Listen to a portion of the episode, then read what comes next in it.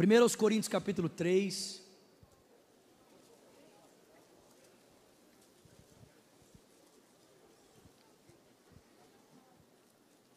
A partir do verso 1, irmãos, não lhes pude a falar como a espirituais, mas como a carnais, como a crianças em Cristo.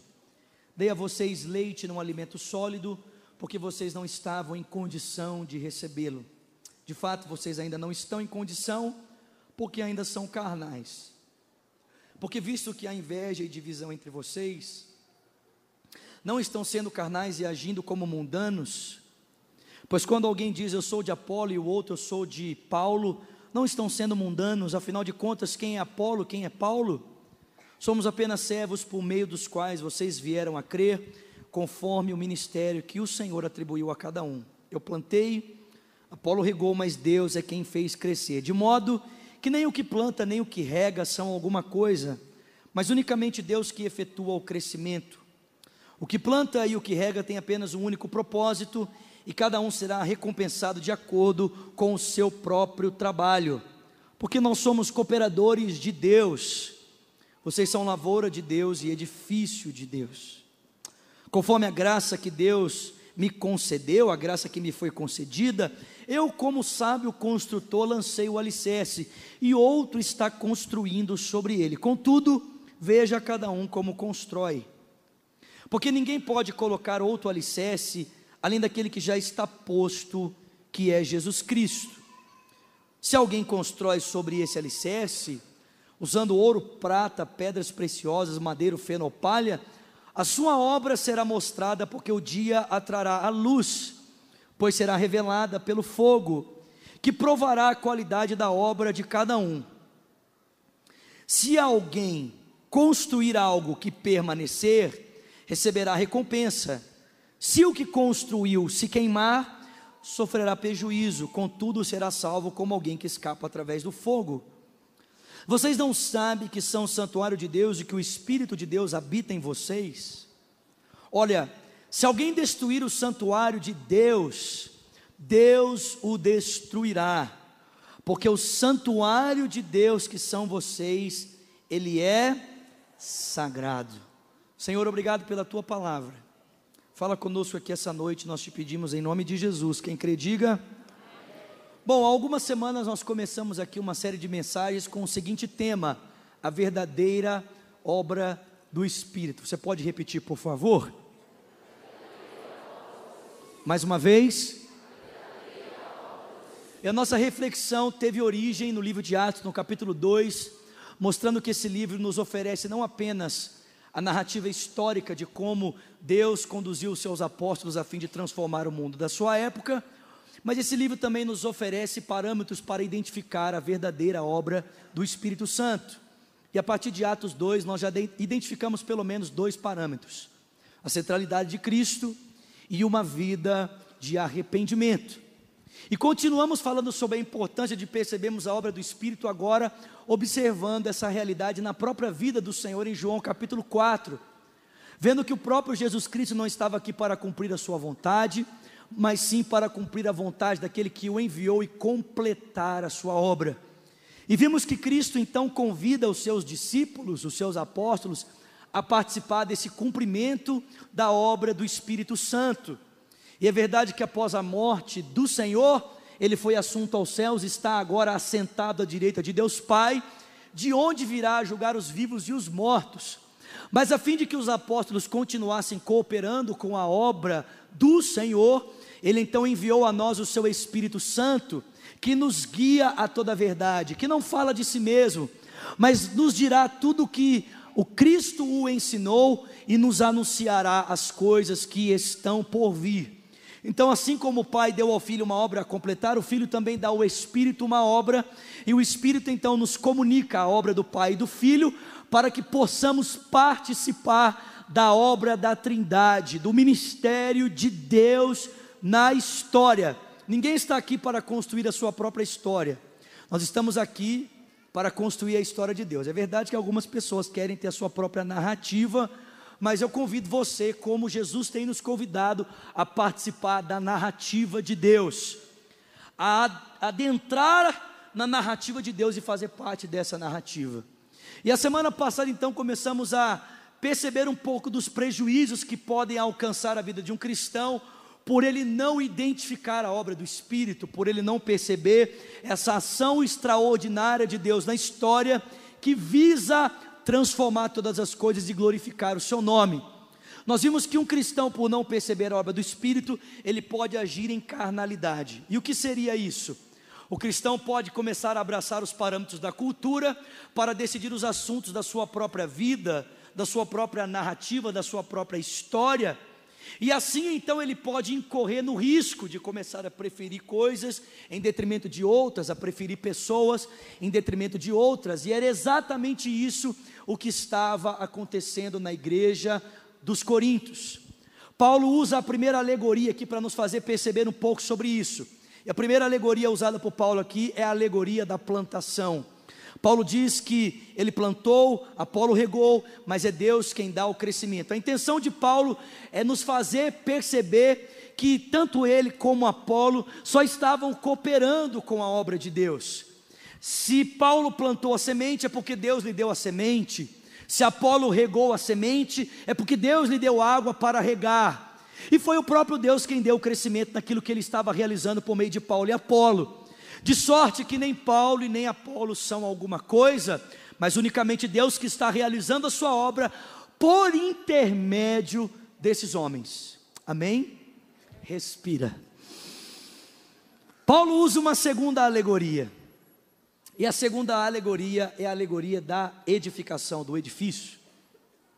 Ele diz que o alicerce desse edifício é Jesus Cristo, lançado por Paulo, lançado pelos apóstolos. O alicerce é Jesus Cristo. E Paulo diz que cada um está construindo em cima desse alicerce que é Jesus Cristo. E Paulo diz que é necessário perceber, uma vez que nós estamos construindo a obra de Deus, perceber como estamos construindo. Porque ele diz que nós podemos usar dois tipos de elementos para construirmos a obra de Deus. O primeiro elemento que Paulo diz que nós podemos usar, ele compara a ouro, prata e pedras preciosas. O segundo elemento que nós podemos usar, ele compara com madeiro, feno e palha. E Paulo diz que chegará um dia em que essa construção que está sendo edificada com esses elementos, ela será provada como que pelo fogo. O fogo provará a todas as coisas. Bom, o que Paulo está pretendendo nos ensinar aqui é que a construção feita de acordo com a vontade do Espírito se assemelha a ouro, prata e pedras preciosas. A construção feita a partir da vontade humana, sem levar em consideração a perspectiva do projeto de Deus, essa edificação é feita de feno, palha, de madeira. Agora vamos imaginar que esse templo que nós estamos aqui, essa estrutura, parte dela fosse construída de ouro, parte dela fosse construída de prata, parte dela fosse construída de pedras preciosas, e outras partes fossem feitas de madeira, feno ou palha, e de repente, por um incidente ou uma ação proposital, esse edifício pegasse fogo. O que aconteceria, irmãos, nos locais em que ele foi construído e edificado com madeiro, feno ou palha? O que aconteceria? Essas partes iriam se queimar, se destruir. E o que ficaria nesses locais? Ficariam buracos, ou eu poderia dizer, ficariam brechas. Você consegue perceber que as divisões dentro do corpo de Cristo nada mais são do que um resultado da carnalidade dos cristãos?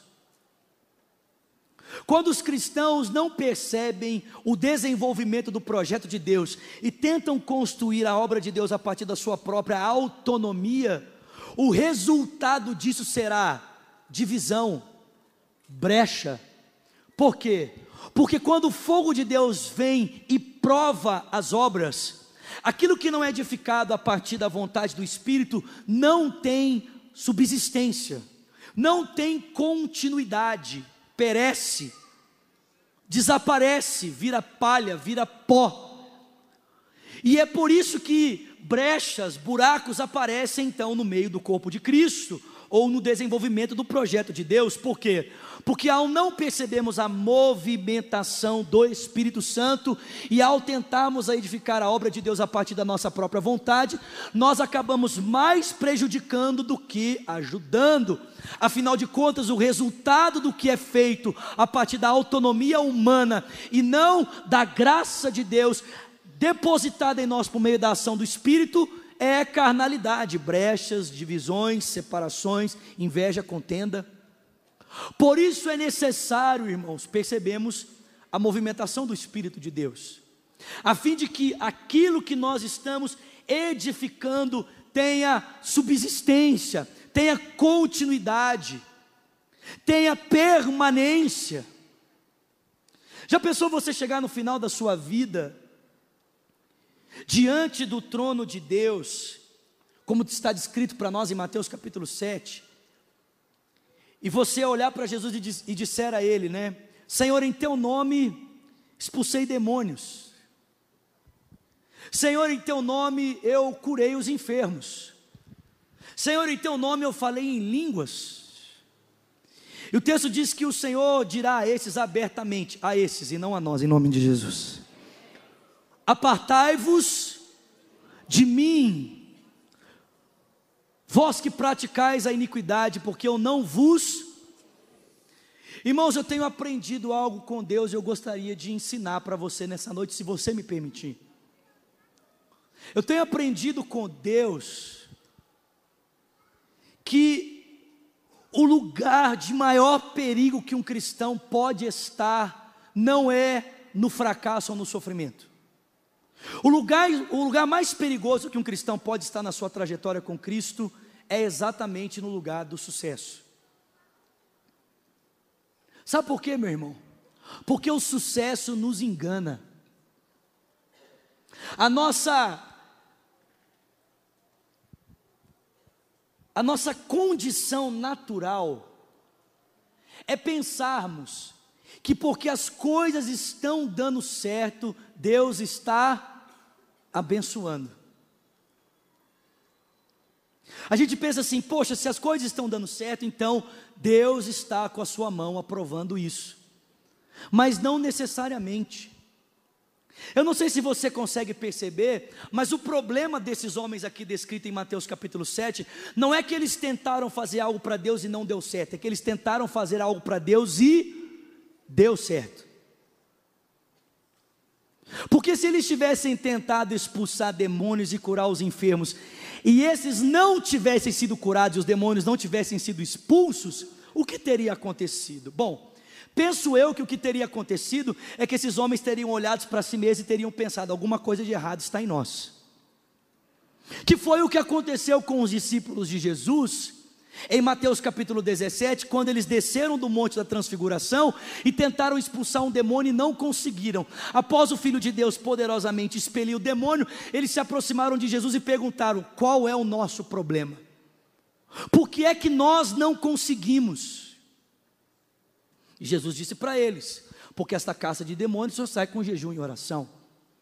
Mas quando nós estamos tentando fazer algo para Deus e esse algo dá certo, a nossa tendência natural é pensar: Deus está abençoando, mas preste atenção, não necessariamente porque está dando certo significa que Deus está aprovando. Esses homens fizeram coisas para Deus, as coisas aconteceram, elas deram certo, mas o sucesso deles foi para o seu próprio alto engano. Quando eles compareceram diante do trono da graça, o próprio Senhor Jesus Cristo olhou para eles e disse: Apartai-vos de mim, vós que praticais praticais a iniquidade, porque eu não vos conheço. O lugar mais perigoso que um cristão pode estar é no sucesso, porque o sucesso tem essa tentação de nos enganar, pensando, ou nos levando a pensar, que Deus está aprovando tudo que estamos fazendo, e não necessariamente. Toda obra que não é edificada, querido, a partir da vontade do Espírito de Deus, está fadada ao fracasso. Já pensou você chegar no final da sua vida e descobrir que tudo que você se empenhou na sua história toda para fazer, para Deus apenas significa pó?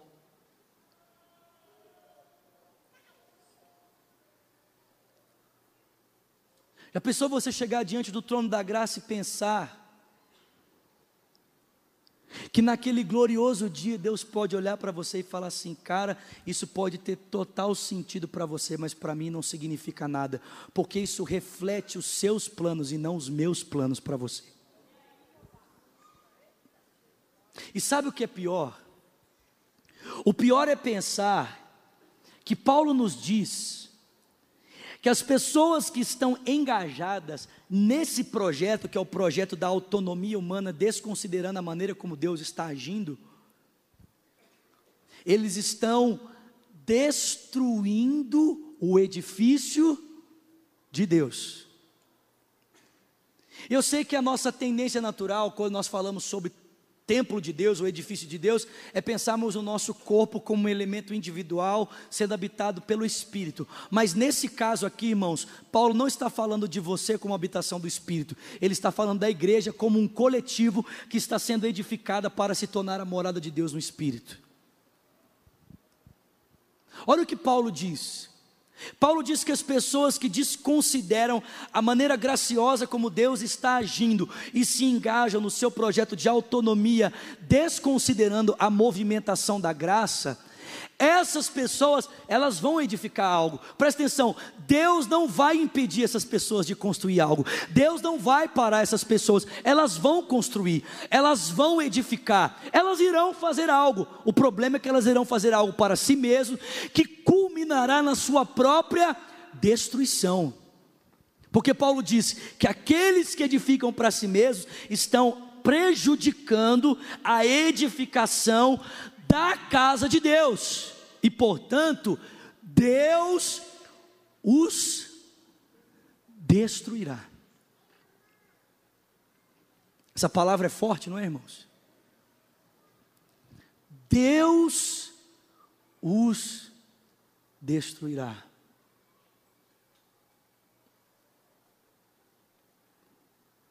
Deus vai agir contra essas pessoas para arruiná-las, porque elas estão se colocando contra o desenvolvimento do projeto de Deus, de Sua graça. Agostinho de Hipona, conhecido pelos católicos como Santo Agostinho, vai nos dizer em uma das suas obras magnas, Cidade de Deus, Cidade dos Homens, que existem dois projetos andando na história. Um é a cidade de Deus, e o outro é a cidade dos homens. A cidade de Deus é construída de cima para baixo, a cidade dos homens é construída de baixo para cima. A cidade de Deus reflete o seu governo e a sua vontade, a cidade dos homens reflete o seu orgulho e a sua autonomia. Aqueles que não consideram o desenvolvimento do projeto de Deus, a atuação da sua graça, infelizmente estão engajados nesse desenvolvimento da cidade dos homens, que reflete seu orgulho, sua suficiência o seu desejo de que as coisas sejam a sua própria imagem e que não reflitam a glória de Deus. O apóstolo Paulo vai terminar a consideração sobre esse assunto no capítulo 4, verso 1. Venha comigo, por favor.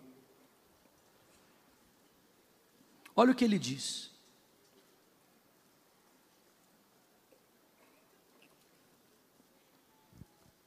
Portanto, que todos nos considerem como servos de Cristo e encarregados dos mistérios de Deus.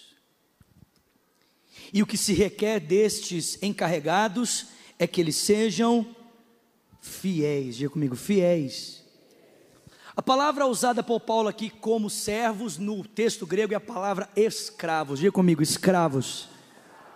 Olha o que Paulo diz. Paulo diz que é necessário que os homens, ao observar a minha história, a sua história, cheguem a uma conclusão. E qual é a conclusão que o Senhor espera? Qual é a conclusão que Paulo espera que os homens tirem ao observar a nossa vida? Simples, de que nós somos escravos. O desejo de Paulo, o desejo do Senhor, é que à medida em que nós caminhamos por esse mundo, as pessoas, ao observarem a minha vida e a sua vida, a nossa história, cheguem a uma conclusão de que nós somos apenas escravos. Você já viu um escravo?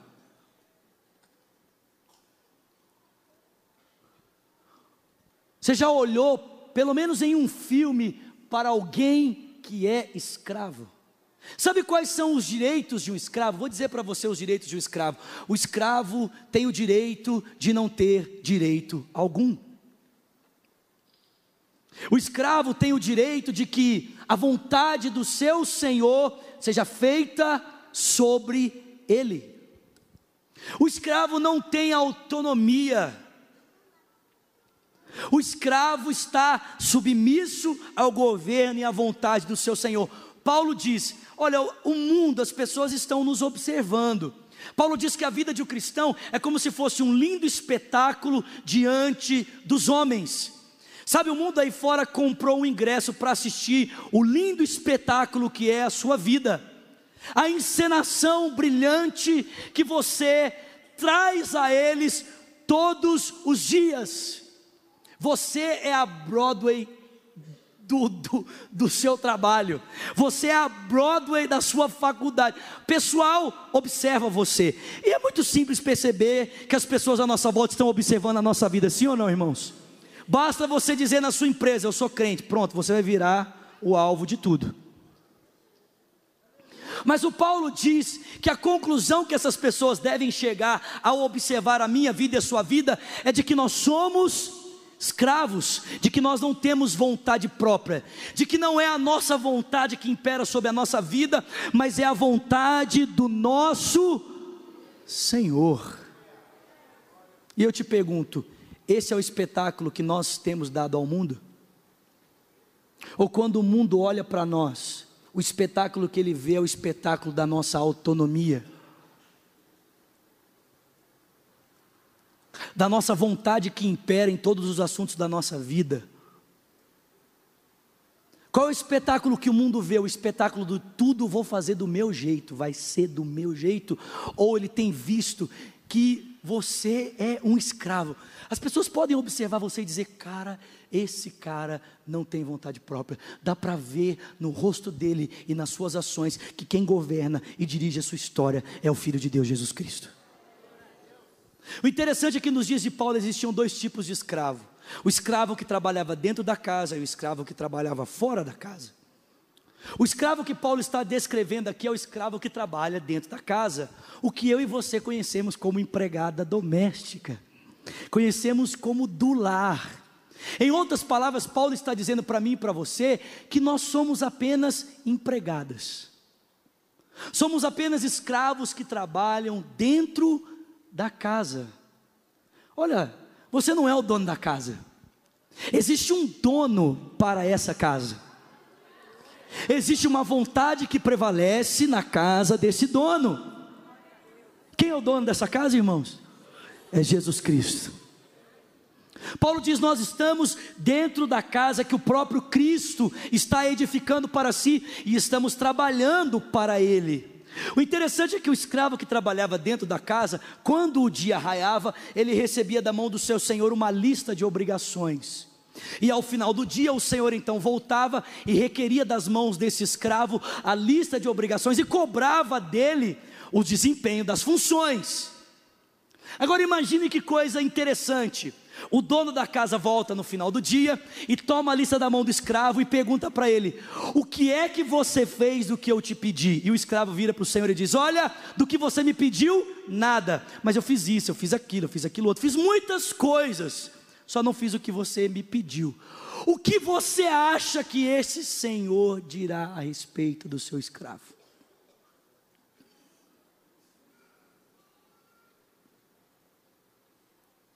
Olha, eu acho que é simples entender isso. Você já fez uma prova?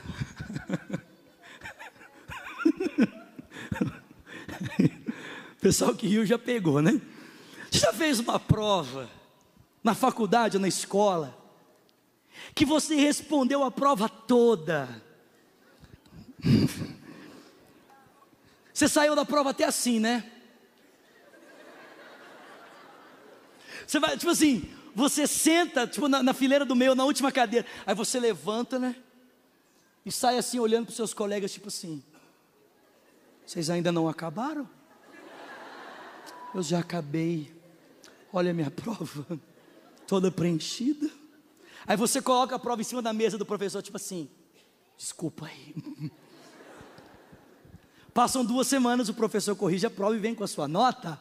Qual é a sua nota? O zero de todo tamanho. Alguém já passou por isso? Não levante a sua mão.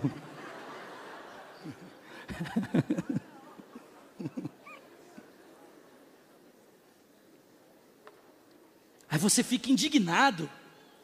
Aí você vira para o professor e diz: professor, tem alguma coisa errada acontecendo aqui? Eu preenchi a prova toda. O professor olha para você e diz: realmente, você preencheu a prova toda, você só não colocou na prova o que eu pedi. Já parou para pensar, meu irmão, que nós podemos passar por essa vergonha diante do Filho de Deus?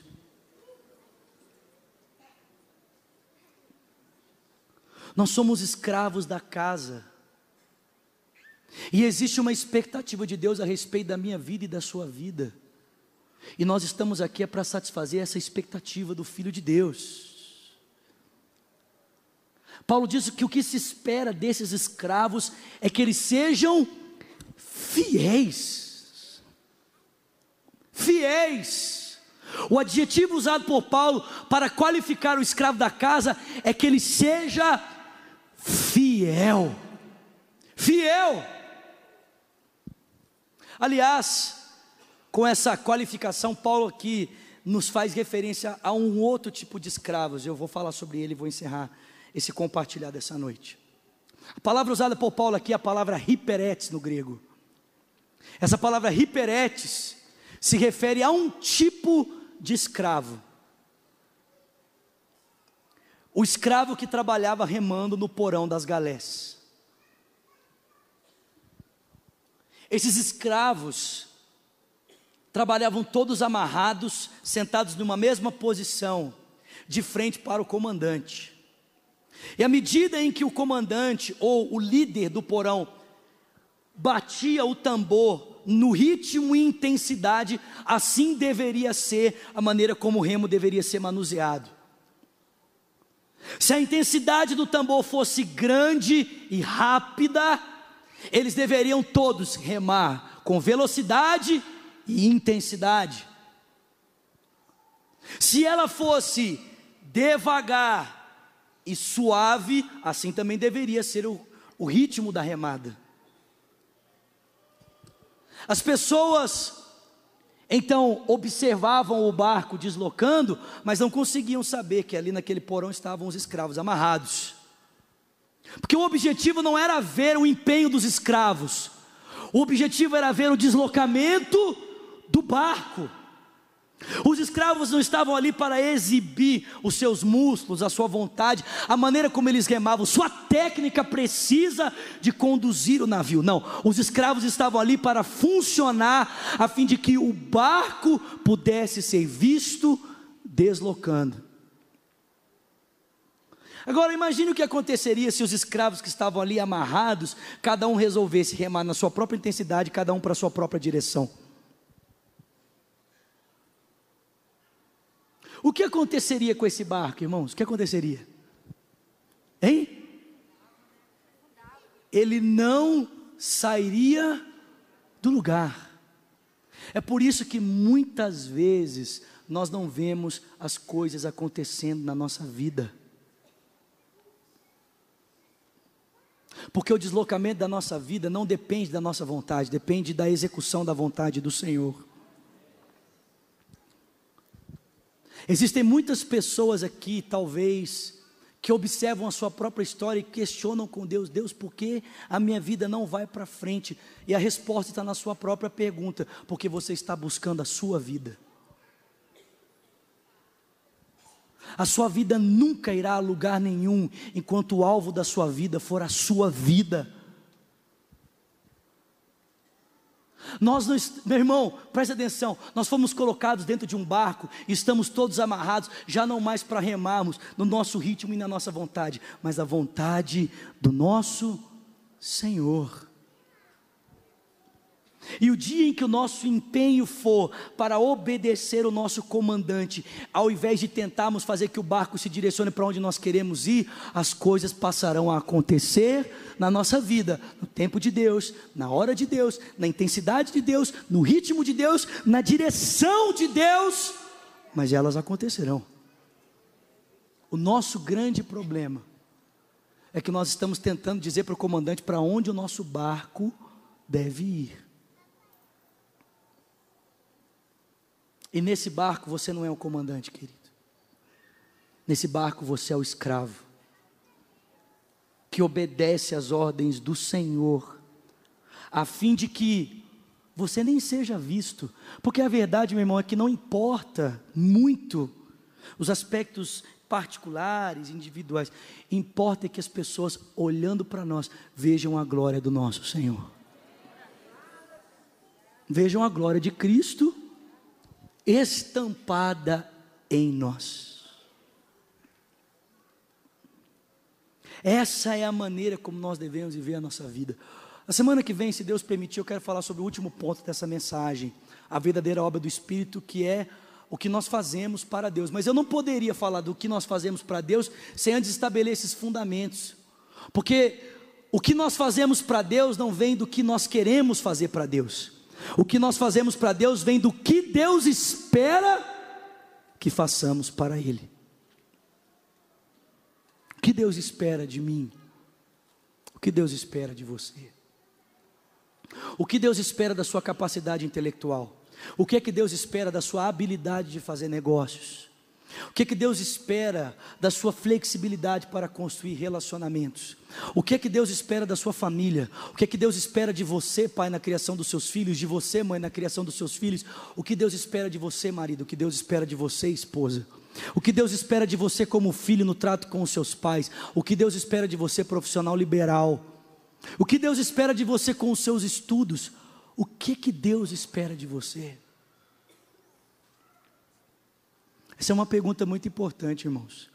Principalmente se nós queremos viver uma vida significativa para Deus. Fica de pé no seu lugar.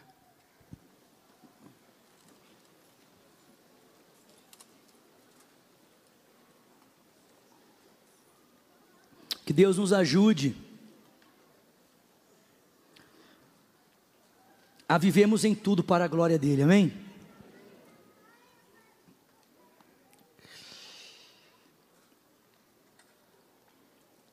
Você sabia que a história e o planeta Terra foi transformado em um grande culto?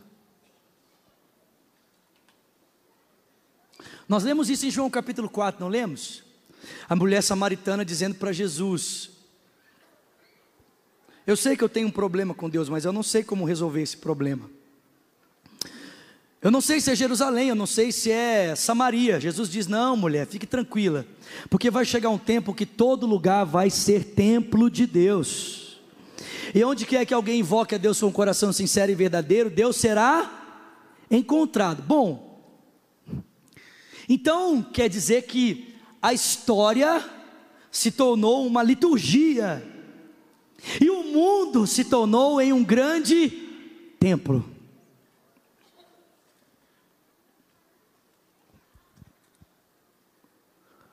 O que você faz para além das portas desse auditório ainda é culto. Se o templo não se resume a esse lugar, e Jesus transformou a história numa liturgia e o mundo em um grande templo, você continua prestando culto ainda para além das portas desse auditório. Questão não é se o mundo é um templo e se a história é uma liturgia que aponta para um final. A, a pergunta é: para quem você está prestando culto? Ou de que forma o seu culto está sendo oferecido? Sabe por que, que algumas pessoas têm dificuldade de prestar culto aqui? Porque é muito difícil você prestar culto aqui se você ainda não conseguiu transformar a sua vida do lado de fora num culto. Vai ser muito difícil você conseguir entrar no culto dos santos se você ainda não conseguiu transformar a sua vida num culto como os santos. Se você ainda não consegue encarar a sua vida como essa, com essa perspectiva, cara, o universo está adorando a Deus.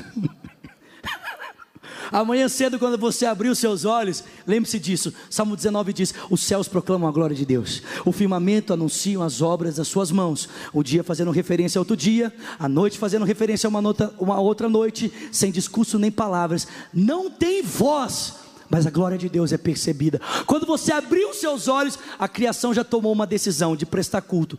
A minha pergunta é: você vai se unir a ela para cultuar a Deus, ou você vai tentar fazer o seu próprio culto a si mesmo, a sua vontade? Quando os pássaros cantam, Deus é glorificado. Quando eles cumprem a razão pela qual eles foram criados, Deus recebe glória. Os pássaros foram criados para louvar a Deus no sentido real da sua existência. O mar foi criado para louvar a Deus no sentido real da sua existência. E você foi criado para glorificar a Deus no sentido real da tua existência, meu irmão. Ofereça culto amanhã cedo. Faça do seu almoço um culto, da maneira como você se veste um culto, da maneira como você negocia um culto, da forma como você lida com seus estudos um culto, a forma como você conversa nas suas redes sociais um culto. Que o seu templo ele declare a glória do Deus diante de quem você se prostra todos os dias.